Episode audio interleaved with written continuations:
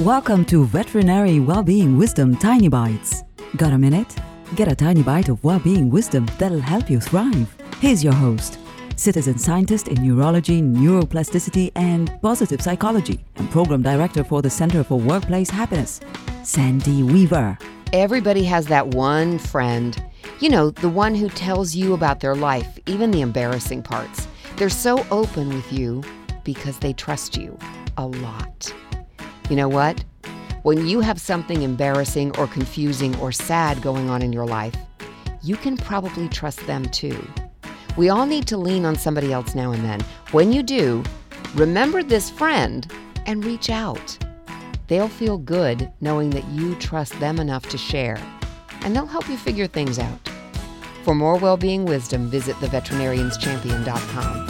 I'm Sandy Weaver.